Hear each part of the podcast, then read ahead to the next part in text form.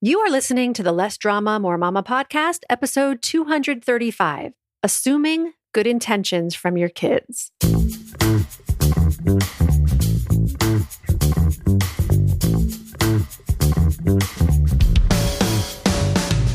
This is Less Drama, More Mama, the podcast for moms who want to feel calm, in control, and confident about how to handle anything life throws their way.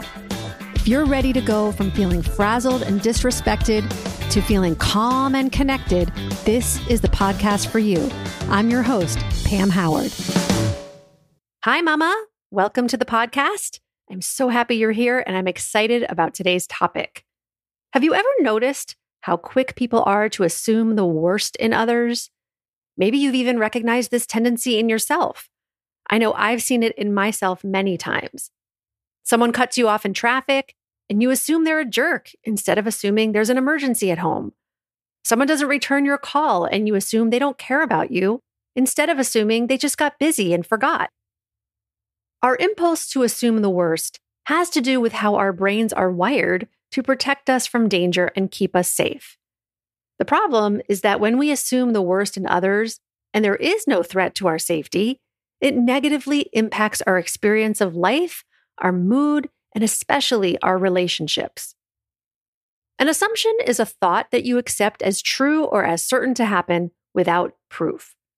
Our assumptions are influenced by our past experiences and the core beliefs we hold about ourselves, others, and the world. We make assumptions all day, every day. Some are positive and some are negative. Sometimes our assumptions turn out to be true, but often they don't. Hence the well known expression when you assume, you make an ass out of you and me. I think we've all had the experience of being blamed for something we didn't do or having someone else assume our intentions were selfish or malicious. I remember during my second year as a school counselor, there was a new teacher who had a very challenging time acclimating to the school and getting along with the other teachers, but we seemed to have a pretty good relationship. I went into her class one week to give my lesson, which was all about how your thoughts create your feelings. Shocker, right?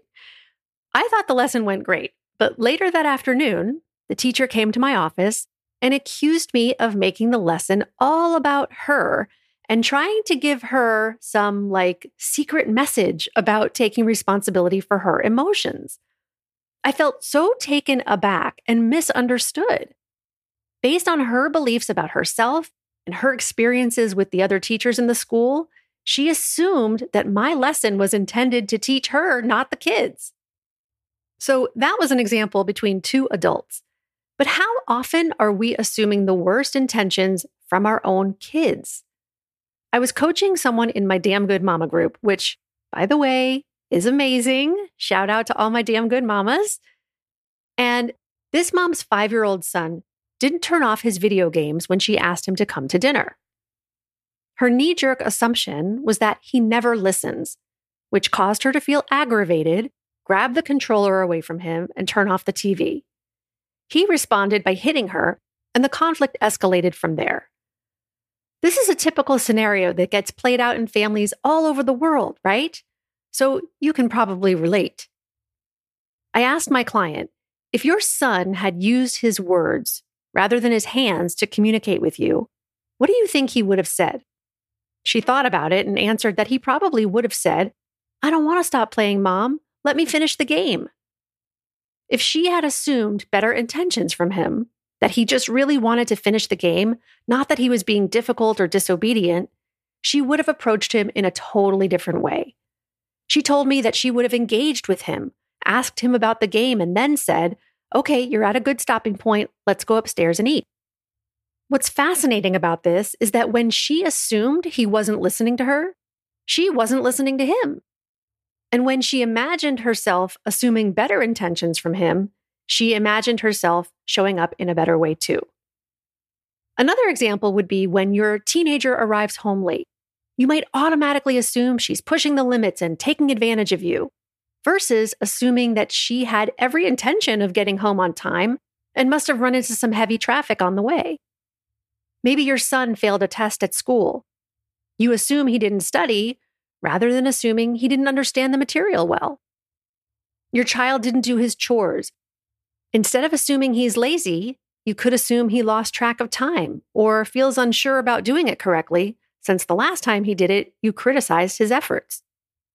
When you assume the worst, your brain looks for all the evidence to prove your thoughts true. You interpret everything in a way that supports your assumptions, and you start to see your child in a negative light. This causes you to feel on edge, suspicious, resentful, and always taking things personally. Remember, other people's behavior is not about you, it's always about them. I did an episode a long time ago called Stop Taking Things Personally that I'll link to in today's show notes which can be found at lessdramamoremama.com forward slash 235. When you take things personally, you get defensive, angry, and create drama in your relationships. Not only that, your beliefs about your kids can create a self fulfilling prophecy. For example, if you assume your child is lying to you or sneaking around behind your back, you're going to start questioning them more, checking up on them more, and being more controlling which then makes it more likely that they'll lie to you and sneak around behind your back. Now, I'm not saying that you shouldn't listen to your instincts or be informed by past experiences, but start paying more attention to what you automatically assume about your kids. What's the downside of assuming good intentions and giving them the benefit of the doubt? In my own experience, I've found that when I assume good intentions and then find out that I was wrong, my kids apologize to me. They want to make the situation better because they want to live up to the version of them that I hold in my mind. Some of you may be thinking, Pam, aren't you being delusional if you assume good intentions all the time?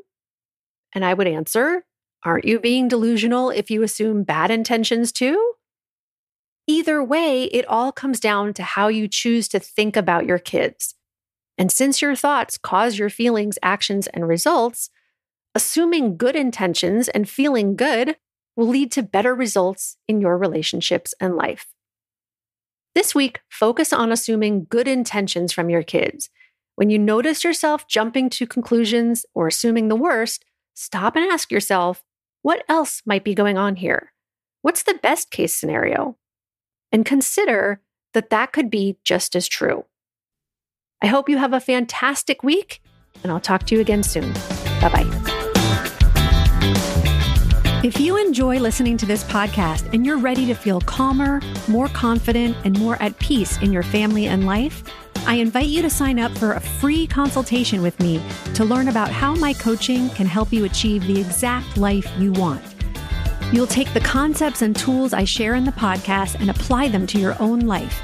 And as your coach, I'll be there to support you every step of the way.